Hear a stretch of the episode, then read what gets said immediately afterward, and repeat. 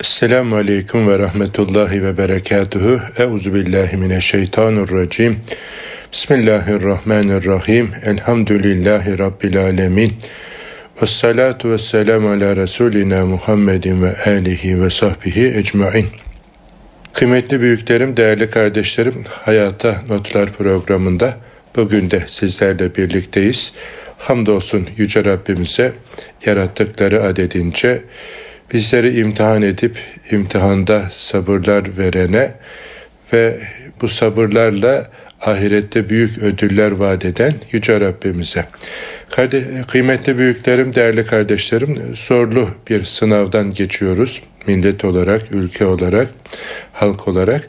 Rabbimiz bu sınavımızı hepimiz için kolay eylesin. Efendim, bu zorlu günlerde, mübarek 3 aylar içerisinde, Recep-i Şerif içerisinde Rabbimiz bizleri denedi.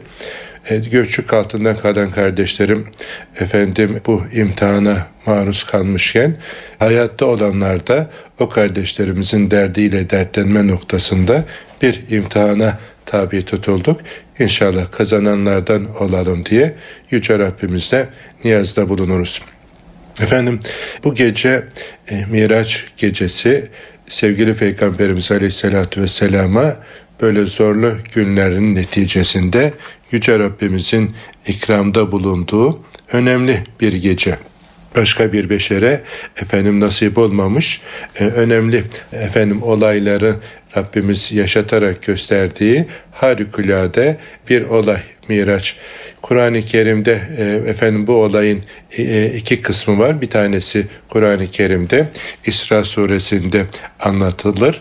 Yani gece yürüyüşü. Efendimiz'i bir gece efendim Mekke-i Mükerreme'den Kudüs'e, Mescid-i Aksa'ya, Beytül Makdis'e efendim götürmesine İsra gece yolculuğu. Oradan da efendim Miraç'a semalara yükseltilmesine de Miraç diye isimlendiriliyor. Bunun birinci kısmı İsra Suresinin ilk ayetlerinde bizlere Rabbimiz Celle Celaluhu tarafından anlatılıyor. İşte o olayın vuku bulduğu günün seneyi devriyesindeyiz. Peygamber Efendimizin mucizelerinden biridir Miraç hadisesi. Recep ayının 27. gecesinde gerçekleşmiş. Resulullah sallallahu aleyhi ve sellem Yüce Allah'ın davetiyle Mekke'deki Mescid-i Haram'dan Kudüs'teki Mescid-i Aksa'ya götürülüp oradan da ilahi huzura yükseltilmiş. Nebilerin birçoğunun peygamberliklerini ispat etmek için gönderdikleri bazı gösterdikleri bazı olağanüstü olaylar vardır. Hazreti Musa'nın mesela asasının yılan olması, Hazreti Süleyman Aleyhisselam'ın kuş dilini bilmesi bunlara örnek olarak gösterilebilir. Cenab-ı Hakk'ın izniyle gerçekleşen hadiselerdir. Yani bir peygamber ben mucize göstereceğim diye mucize gösteremez. O tamamen Allah'ın bir ikramıdır, lütfudur. Allah'ın izniyle gerçekleşen bir hadisedir. Miraç'ta Peygamber Efendimiz'in mucizelerinden bir mucizedir. Miraç hadisesi iki kademe olarak ele alınır. İsra ve Miraç olarak. İsra kelime anlamı olarak gece yürüyüşü, Miraç ise yükselme anlamına gelir. İsra, Peygamber Efendimizin bir gece Mescid-i Haram'dan, Mekke-i Mükerreme'den alınıp Mescid-i Aksa'ya götürülmesi olayıdır. Kur'an-ı Kerim'de de İsra Suresinin 1. ayetinde anlatılır ki mealen hemen paylaşıverelim. Bir gece kendisine bazı ayetlerimizi gösterelim diye kulunu Mescid-i Haram'dan çevresini mübarek kıldığımız Mescid-i Aksa'ya götüren Allah eksikliklerden münezzehtir. O gerçekten her şeyi işitmekte ve görmektedir buyuruyor Yüce Rabbimiz. Miraç ise Peygamber Efendimizin sallallahu aleyhi ve sellemin Allah'ın kudret ve azametine şahit, rahmet, mağfiret ve müjdesine nail olduğu kutlu bir yükseliştir. İsra olayı Kur'an-ı Kerim'de yer alır ama Miraç hadisesini Peygamber Efendimiz aleyhissalatü vesselam bizlere bildirir. Peygamber Efendimiz 23 yıllık risalet hayatında Mekke'de 13 yıl, Medine'de ise 10 yıl boyunca çetin bir mücadeleye girişti. Bu dönemlerde büyük musibetlere maruz kaldı. Mekke döneminde müşriklerin Müslümanlara uyguladıkları zulüm ve şiddet tahammül sınırlarını aştı ki bunu okuduğumuz Siyer-i Nebi kitaplarında birçoğumuzun bildiği olaylar. Yani bir beşerin başına gelebilecek bela ve musibetlerin kat be kat fazlası sevgili Peygamberimiz Aleyhisselatü Vesselam'ın başına geldiğini oradan görüyoruz. Yani bazen biz başımıza bir sıkıntı geldiğinde böyle mızıldanıyoruz, sabırsızlanıyoruz, feryat figan ediyoruz ama Allah'ın en sevgilisi peygamberlerin sonuncusunun başına gelenleri okuyunca insanın bunlar da benimki de dert mi diyesi geliyor. Bunlardan bir tanesi Müslümanlar 3 yıl boyunca her türlü insani ve ticari ilişkiyi ortadan kaldıran büyük bir boykota maruz bırakıldı. Boykotun sona erdiği günlerde Peygamber Efendimiz sallallahu aleyhi ve sellem önce kendisini daima destekleyen amcası Ebu Talib'i, sonra da çok sevdiği hanımı Hazreti Hatice'yi kaybetti. Hüznün gönülleri kuşattığı, ümitlerin tükenme noktasına geldiği o günlerde Yüce Allah Habibi Hazreti Muhammed sallallahu aleyhi ve sellem'in huzuruna kabul ederek İsra ve Miraç ile şereflendirdi. Cenab-ı Hak bir bakıma Resulünü sabır ve tahammülü dolayısıyla hem teselli etmek hem de ödüllendirmek istedi diyebiliriz. Bunun için Miraç olarak anılan büyük mucize olayı gerçekleşti. Demek ki Miraç gibi büyük bir nimete, başka bir beşerin yaşamadığı, bu ikrama maruz kalmak için, bu ikramı hak etmek için Allah-u Teala çok sevdiği kulunu bile deniyor, sınıyor, imtihandan geçiriyor. Ondan sonra da o imtihanlara sabrın dünyadaki bir tadımlık diyelim, karşılığı olarak böyle bir ikramda bulunuyor. Ama asıl ikram ahirette olacağı hepimizin malumu.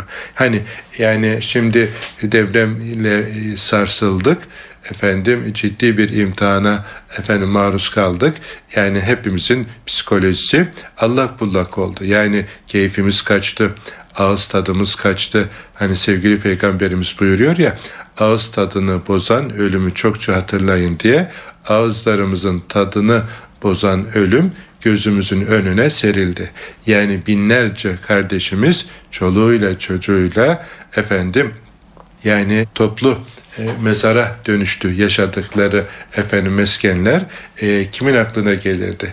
Yaşadığı meskeninin mezarı olacağı. Çoluğuyla çocuğuyla ahirete göçenler ya da annesini babasını yitirenler ya da çoluğunu çocuğunu yitirip kendisi sağ kalanlar. Her birinin imtihanı farklı.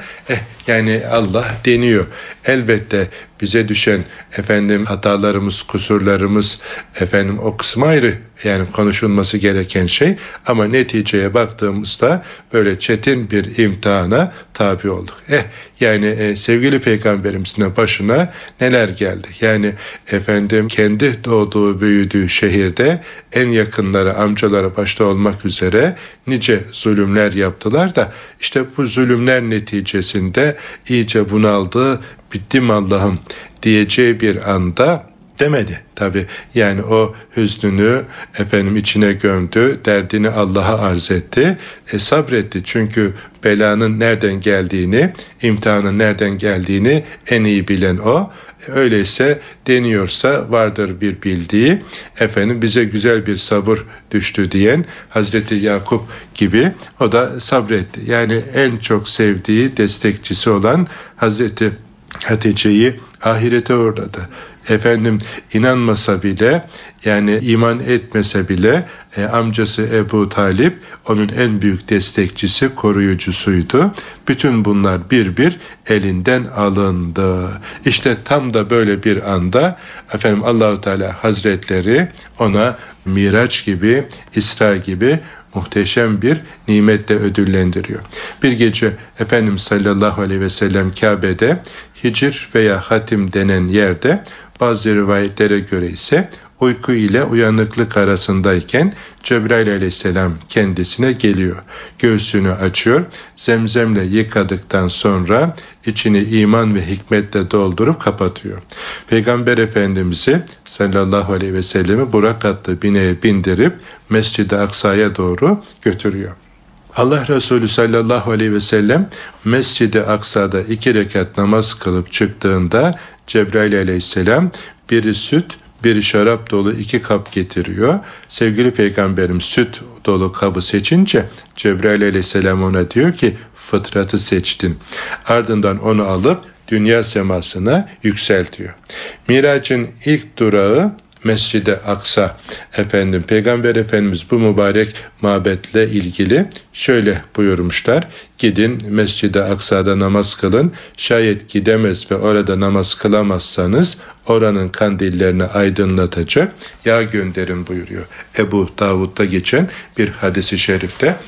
Bugün ilk kıblemiz sevgili Peygamberimizin Miraç'taki ilk durağının bulunduğu mekan Mescid-i Aksa'mız maalesef Siyonistlerin esareti altında.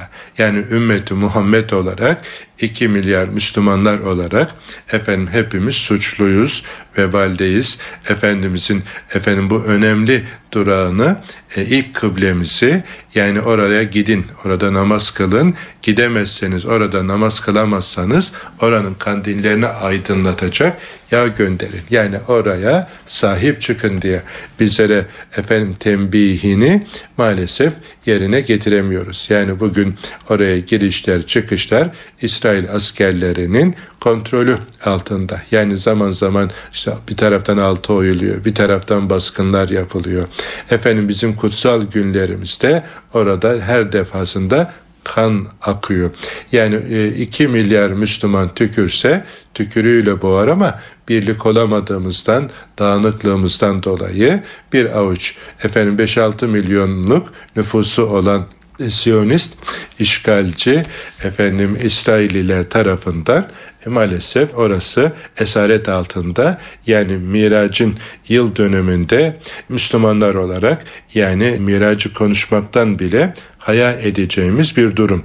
Yani ümmeti Muhammed olarak bu konuda hepimiz kusurluyuz diye düşünüyorum. Aziz kardeşlerim, Allah-u Teala inşallah bu konuda bizlere feraset ve basiret ve birlik nasip etsin de Mescid-i Aksa'nın özgürlüğe kavuşacağı o günleri görmeyi nasip eylesin. Bu konuda hepimiz üzerimize düşen sorumluluğumuzun farkında olmayı ve üzerimize ne düşüyorsa yerine getirme bilincini bizlere ihsan eylesin. Resulullah sallallahu aleyhi ve sellem burada önceki bazı peygamberler karşıladı. Onu kendilerine imam yaparak arkasına topluca namaz kıldılar. Daha sonra semaya yükseltilen Resulullah sallallahu aleyhi ve sellem Efendimiz semanın 1. katında Hazreti Adem aleyhisselama, 2. katında Hazreti İsa ve Hazreti Yahya, 3. katında Hazreti Yusuf, 4. katında Hazreti İdris, 5. katında Hazreti Harun, 6. katında Hazreti Musa, 7. katında ise Hazreti İbrahim ile görüştüğünü Efendimizin rivayetlerinden öğreniyoruz. O söylediyse Ebu Bekir Efendimiz gibi diyoruz, doğrudur. Yani onun bize gaybden haber getirmesi, gelecekle ilgili bilgiler vermesi hep Allah'ın onu bilgilendirmesiyledir. Dolayısıyla o ne söylediyse doğrudur der, anlamaya gayret ederiz. Peygamber Efendimiz sallallahu aleyhi ve sellem Hazreti İbrahim ile görüşmesinde Cebrail aleyhisselam bu baban İbrahim'dir, ona selam ver dedi de sevgili Peygamberimiz ona selam verdi. O da selamına mukabele ettikten sonra dedi ki Salih oğlum hoş geldin, Salih peygamber hoş geldin diye ona iltifat etti. Ya Muhammed ümmetine benden selam söyle ve onlara cennetin toprağının çok güzel, suyunun çok tatlı, arazisinin son derece geniş ve dümdüz olduğunu bildir. Söyle de cennete çok ağaç diksinler. Cennetin ağaçları Subhanallahi velhamdülillahi ve la ilahe illallah vallahu ekber demekten ibarettir buyurdu. Tirmizi isimli hadis kitabımıza rivayet edildiğine göre. Demek ki atamız İbrahim Aleyhisselam'ın bizlere selamı ve bir uyarısı var. Ve aleykümüsselam diyoruz İbrahim atamıza. Efendim, emrin başımız üstüne. Yani gereğini yapacağız. Yani cennetin efendim böyle geniş arazilerine, tatlı sularına efendim sahip olabilmek için oraya çokça ağaç diksinler diyor. Yani cennet yurdunuzu efendim şimdi de hazırlayın. Oranın efendim nimetlerini arzu ediyorsanız, oradaki ikramata efendim özlüyorsanız şimdiden hazırlıklarınızı yapın. Ne diyeceğiz? Subhanallahi velhamdülillahi ve la ilahe illallah vallahu ekber demekten ibarettir diyor. Demek ki cennet meyvelerini devşirmenin, efendim oraları yeşertmenin yolu bu mübarek zikre devam etmekten geçtiğini ve bu zikrin anlamına uygun efendim bir bilinçle yaşamamız gerektiğini sevgili Peygamberimiz atası İbrahim Aleyhisselam'dan bizlere nakilde bulunarak bizi hazırlıyor. Demek ki bugün de efendim İbrahim atamızın bu ikramını bizler de kendimize ders edineceğiz. Bu bilinçle, şuurla yaşamaya gayret edeceğiz. Bu Miraç'ın efendim bize hatırlattığı Miraç hediyelerinden bir tanesi bu mübarek zikir olduğunu unutmayacağız.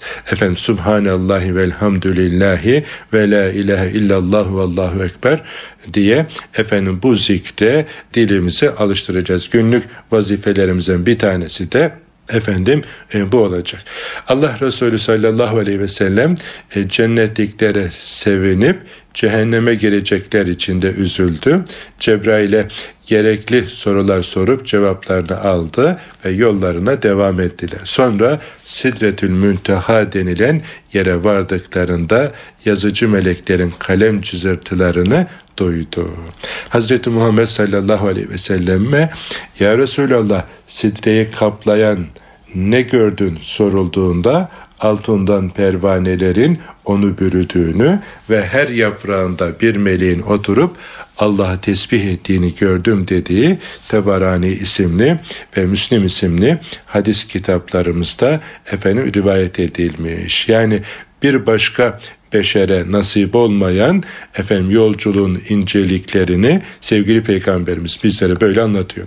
Efendimiz Aleyhisselam Sidretül Münteha'da efendim evrenin sırları, varlığın kaderiyle ilgili hükümlerin tespiti için görevli meleklerin çalışmalarını efendim kendisine gösterildiğini bildiriyor. Cebrail Aleyhisselam buradan içeri geçemeyeceğini bildiriyor. Cebrail Aleyhisselam "Bir parmak ucu daha öteye yaklaşmış olsaydım yakılırdım" dediğini bizlere haber ediyor. Yani Cebrail Aleyhisselam'a bile müsaade edilmeyen yakınlığa Efendimiz Aleyhisselatü Vesselam efendim kabul ediliyor. Yani dedik ya, hani bir başka beşere nasip olmayan, bir başka meleğe bile nasip olmayan efendim yakınlık sevgili Peygamberimiz Aleyhisselatü Vesselam'a nasip oluyor ki bu peygamberin ümmetiyiz. Onu anlayıp efendim onun mirasına, öğretilerine sahip çıkarsak ne mutlu bizlere. Rabbimiz bu bilinçle bizleri yaşatsın diyorum. Şimdi kısa bir ara verelim. Kaldığımız yerden ikinci bölümde devam edeceğiz. Buluşma noktamız Erkan Radyo. Kıymetli kardeşlerim, Hayata Notlar programında birlikteliğimiz devam ediyor. Bugün sizlerle Miraç Kandili dolayısıyla Efendimizin Miraç yolculuğunu şöyle hatırlamaya çalışıyoruz. Birinci bölümde Efendimizin Cebrail Aleyhisselam'ın bile geçemediği noktalara ulaştığıyla ilgili bilgileri paylaşmıştık. Bu bölümde de kaldığımız yerden devam edelim. Hazreti Peygamber'in Miraç'ta Allah'ı görüp görmediği ile ilgili ulemanın farklı kanaatleri olmuş. Onun Sidretül Müntaha'da iki yay ucuk aralığı kadar Allah'a yaklaştığını ve onu gördüğünü bildiren ayetlerle ulema bu konuda kanaatini ortaya koymuşlar. Öyle ki iki yay kadar, hatta daha yakın oldu. Böylece Allah kuluna vahyini iletti. Gözün gördüğünü kalp yalanlamadı diye Necm suresindeki ayet meallerini böyle anlamışlar. Yüce Allah'ın Hazreti Peygamber'e veya Resulullah'ın Cenab-ı Hakk'a yaklaşması mekan ve mesafe kavramlarıyla olmasa gerek. Resul-i Ekrem'in derece ve makamının yükselmesi, duasının kabulü ve çeşitli nimetlere mazhar kılınmasıyla açıklanabilir. Çünkü Rabbimiz mekandan münezzeh. Efendimiz Aleyhisselatü Vesselam'a tabi bu yakınlığın verilmesi, bir başka beşerin ya da meleğin sahip olmadığı yerlere götürülmesi, gösterilmesi, hepsi Allah'ın kendisine büyük bir ikramı, ama bununla beraber ona ve onun şahsında bizlere verilen başka güzel hediyeler, mükafatlar da var. Cenab-ı Hak 50 vakit namazı farz kılıyor ve bununla ilgili Hazreti Musa Aleyhisselam'la diyalogları yine hadis kitaplarında anlatılıyor. Musa Aleyhisselam kendi ümmetinden de bildiği için 50 vakte ümmetin güç yetiremeyeceğini, bu imtihanda kaybedeceklerini bildirdiği için Yüce Rabbimize niyazda bulunup indirilmesi noktasında Efendimizin talepte bulunmasını tavsiye ediyor. Bu birkaç görüşme neticesinde Allah-u Teala Hazretleri bizlere 5 vakit namazı hediye ediyor, Miraç hediyesi olarak, ama 50 vakitte elde edilecek sevabın da 5 vakitte verileceği müjdesini bizlere veriyor. Rabbimiz inşallah Miraç hediyesi olan 5 vakit namazda bizleri daim eylesin, aşkımızı, muhabbetimizi artırsın namaza, huşu içerisinde Allah'ı görüyor gibi sevdiklerimizle, çoluğumuzla, çocuğumuzla beraber bizleri namaza müdavim eylesin. Efendimiz'e Miraç'ta 3 şey verildi demiştik. Bunlardan bir tanesi 5 vakit namaz, diğeri Bakara Suresinin son ayetleri Amenna Resulü diye yatsı namazından sonra okuduğumuz o mübarek 2 ayeti kerime, sonra 3.'sü de Allah'a ortak koşmayanların affedileceği ve cennete girebilecek olmaları müjdesidir. Yani aziz kardeşlerim, bu güzellikler Allah'ın biz kullarına lütfudur, ihsanıdır, ikramıdır. Yani başka Rabbimiz dileseydi aziz kardeşlerim, başka şekillerde imtihan edebilirdi, ama bizlere Efendimiz hürmetine Allah'a şirk koşmayanlara affedeceğin, günahımız ne kadar büyük olursa olsun, hatalarımız ne kadar büyük olursa olsun, Allah'a şirk koşmuş olsak bile can boğaza gelmeden tövbe eder, döner, affımızı istersek Allah bağışlıyor. Ama şirk koşarak gidersek Allah muhafaza ebedi hayatı kaybetmiş oluyoruz. Onun için şirk koşmadığımız sürece günahlarımız, hatalarımız büyük olabilir, ama asla Allah'ın rahmetinden ümidimizi kesmeyeceğiz. Allah günahların tamamını bağışlayacağına dair müjdesi var. Yeter ki başka kapıya gitmeyelim. Yeter ki ondan istemesini bilebilelim. Şimdi bu mükafatlar ödül olarak bizlere yeter de artar. Şimdi düşünün aziz kardeşlerim, Allah nasıl dua edeceğimizi de bizlere öğretiyor. Amenna Resulü diye bildiğimiz Bakara Suresinin son 2 ayetlerinde hem imanımızı tazeleyecek, kuvvetlendirecek, hem de hatalarımıza, kusurlarımıza nasıl özür dileyip af dileyeceğimizi öğretiyor. Hem de nasıl yardım dilememiz gerektiğini bu mübarek ayeti kerimelerde Rabbimiz bizlere öğretiyor. Bütün ikramlar bize sunulmuş, hazır olarak önümüze konulmuş.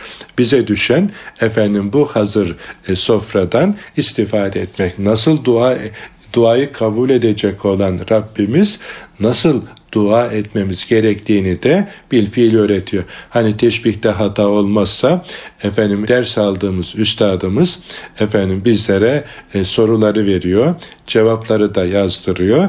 Bunları öğren. Bak bu soruları soracağım. Cevapları da budur. Cevabı da öğrenin. Yazılı da bunlar karşınıza çıkacak diye cevaplar da veriyor.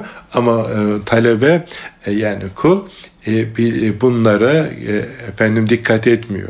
Ne sorulara bakıyor ne de cevaplara böylelikle inat ediyor. Sınıfta kalmaya. Teşbihte hata olması bizim durumumuzda böyle. Kitabımızda neler sorulacağını, nasıl yaşamamız gerektiğini bizlere bir bir tarif ediyor. Sevgili Peygamberimiz de soruların cevabının nasıl olduğunu bizlere yaşatarak da gözümüzün önüne sermiş. Ama buna rağmen kul ısrarla ben istemiyorum illa cehenneme gireceğim diye diretmesi oluyor. Bütün serkeşliğimiz, Kur'an'a bigane oluşumuz, İslam'ı öğrenmeyişimiz ve yaşamayışımız. Neyimize güveniyoruz, neyimize gururlanıyoruz. İki tane 7 küsur şiddetindeki depremde 10 tane ilimiz bir varmış bir yokmuş oluverdi. Bize bir mikropla Covid-19'da 2 yıl ömrümüzden 2 yıl gitti. Dilerse Allah bir rüzgarla, bir yangınla, bir sel felaketiyle, bir zelzeleyle, bir hastalıkla hepimizi, bütün insanlığı yok edebilir. Bir kuvvetli sesle hepimizi helak edebilir. Allah'ın buna gücü yeter. Bir ol demesiyle oluverir. Öyleyse bu kibirlenmek, gururlanmak, yerleri ben yarattım, gökler benden sorulur dercesine gurur ve kibir ahmaklığımızın bir neticesidir. Nefsin esiri olmanın bir sonucudur. Aziz kardeşlerim, Allah'a karşı kulluğumuzda kusur etmeyeceğiz. Bak bize nice ikramlar sunuyor. Miraç gecesinin en güzel ödüllerinden birisi 5 vakit namaz. 5 vakit namazı ve cuma namazına devam eden bir kimsenin aralarda işlediği günahlarına kefaret olarak Rabbimiz kabul ediyor.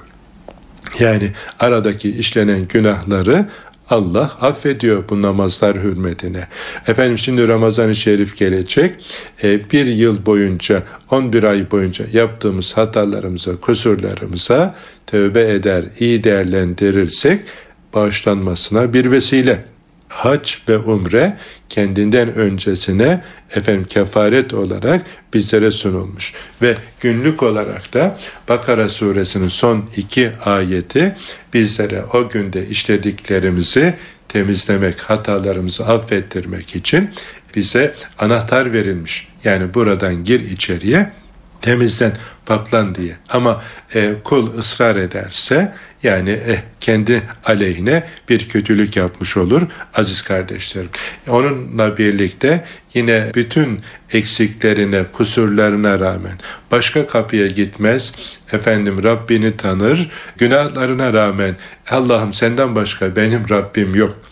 La şerikele, senin şerikin de benzerin de ortağın da yoktur diye böyle bu inançla günahkar olarak, büyük günahlara batmış olarak bile gelse, şirk koşmadığından dolayı Allah onu affedeceğine, sevgili Peygamberimizin ben şefaatimin büyüğünü ümmetimin büyük günahkarlarına ayırdım diye müjdeler var. Ama o samimiyette olacağız.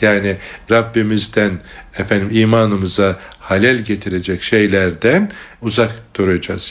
Bunun müjdesini veriyor sevgili Peygamberimiz aracılığıyla. Bugün de Yüce Rabbimiz Miraç'ın bizlere en büyük armağanı. Şimdi bu müjdelerle müjdeleyen sevgili Peygamberimizin yolunca gitmek bize kendimize yapacağımız en büyük iyiliktir. Peygamber Efendimize en zor günlerde bu ikramatı yapan Allah, şu zorlu süreçten geçtiğimiz günlerde de bizlere de ikram edecek. Bizlere de her zorlukla birlikte bir kolaylık olduğunu, eğer bundan gerekli dersler çıkarabilir, maddi ve manevi olarak üzerimize düşen sorumluluklarımızın farkında olursak, inşallah bu zorluktan sonra bizlere bir kolaylık, bir ferahlık gelecektir. Ama anlamaz da yine nankörlük edersek, Allah muhafaza, daha büyük imtihanlara da maruz kalabiliriz. Bak dün akşam bölgeden kardeşler bazı videolar, resimler gönderdiler. Deprem bölgesinde, Kahramanmaraş'ta misyonerler de boş durmuyor. Almanya'dan gelenler oralarda yardım paketlerinin içerisine kartvizit atarak, internet sitelerinin isimlerini koyarak, İsa seni seviyor diyerek kendi sapkın fikirlerini depremzede kardeşlerimize, oradaki insanlara ulaştırmaya çalışıyor. Yani kılıfta bulmuşlar. Türkiye'de faaliyet gösteren sapkın anlayışların sahipleri, tercümanlık ediyoruz adı altında, Almanya'dan gelen ekiple birlikte misyonerlik faaliyetleri yapıyor. Elbette İsa Aleyhisselam bizi sever.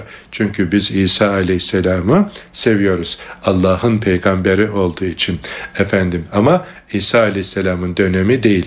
İsa Aleyhisselam'ın dönemi geçti. Devri Muhammedi dönemi. Yani Muhammedun Resulullah demedikçe bir kul mümin olamaz. Yani cennete giremez. Yani İsa Aleyhisselam'ı biz severiz ama sizin sevdiğiniz gibi değiliz. Siz İsa Aleyhisselam'ı bir ilah olarak, Rab olarak görüyorsunuz. Aşırı sevgiden ilahlaştırdınız, putlaştırdınız, müşrik oldunuz. Allah Celle Celaluhu kitabımızda böyle buyuruyor. Biz İsa Aleyhisselam'ı Allah'ın kulu ve Resulü olarak biliyoruz. Böylece iman ediyoruz, seviyoruz İsa Aleyhisselam'ı. O da bizi sever. Ama bunlar sapıttılar, şirke düştüler, yoldan çıktılar. İşte yoldan çıkmış bu kavim en aciz zamanı fırsat bilerek kendi propagandasını yapıyor. Yani dün paylaştığım sosyal medya sayfalarımda da hamdolsun bölgedeki kardeşlerin hassasiyeti, yetkili mercilere durum ulaştırılmış, önce gözaltına alınıyor, sonra da yurt dışına gönderilmiş o sapmış gruplar. Yani demek ki bizim daha uyanık olmamız gerekiyor. Elin adamı kilometrelerce öbür taraftan geliyor sana yardım adı altında, ama kendi inancını, fikrini, zikrini de bunu fırsat bilerek zerk etmeyi, zihinleri bulandırmayı, karıştırmayı kendine görev addediyor. Yani su uyur, düşman uyumaz demiş ya, asker böyle uyukladı mı düşman o fırsatı değerlendirir, hemen arkadan dolaşır, seni kıskıvrak yakalar. Yani demek ki boş durmayacağız. Yani bölgede daha çok çalışacağız.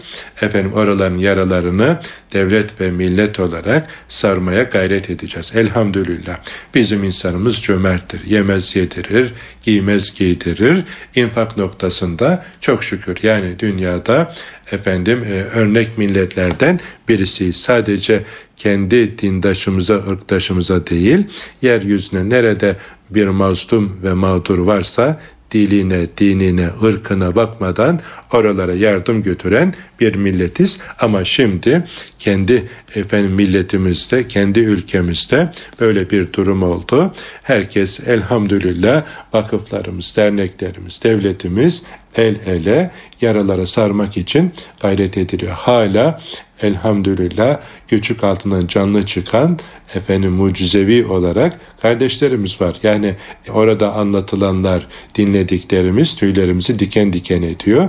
Yani Allah vardır, şeriki yoktur diye insan böyle Allahu Ekber diye haykırması yani imanının gereğidir. Yani yediren, içiren, yaşatan Allah'tır. Yani 10 küsür gün sonra bile insanların hala safa sağlam çıkması Allah'ın varlığının delillerinden, şahitlik eden mucizevi olaylardan bir tanesidir. Şimdi bize düşen aziz kardeşlerim yaralarımızı sarmak, oradaki kardeşlerimizin güven telkin etmek, onlara sahip çıkmak, acılarımızı hep birlikte paylaşarak gidermeye gayret etmek vazifemiz. Yani bu işi suistimal edenlere, kullananlara, devletimiz ve milletimiz aleyhine çalışanlara da fırsat vermeyeceğiz, uyanık olacağız. Onlara karşı böyle yek vücut olacağız. Bundan siyasi prim devşirmek isteyenlere, PR yapmak isteyenlere fırsat vermeyeceğiz. Kimisi hizmet eder görünmez, kimisi de hizmet ediyor gibi görünür. Fotoğraflar çeker, videolar paylaşır. Yani kendini pazarlar orada. Bazen böyle Allah dostları büyüklerimizin anlatması için çağrılan kişileri dinlerken hep onu görün. Biz filanca tarihte bu mübarek saatte şöyle şöyle yaptık diye kendi nefsinden yola çıkarak güya o zatı anlatıyormuş gibi yapar ama o zat üzerinden kendine pay çıkarmaya çalışır. Yani bugün de de oralarda fotoğraf çektirenler, video paylaşanlar, bak biz buradayız, şöyle yapıyoruz, böyle yapıyoruz derken PR peşinde olanlar olabilir. Yani kimin ne yaptığını en iyi bilen Rabbimizdir.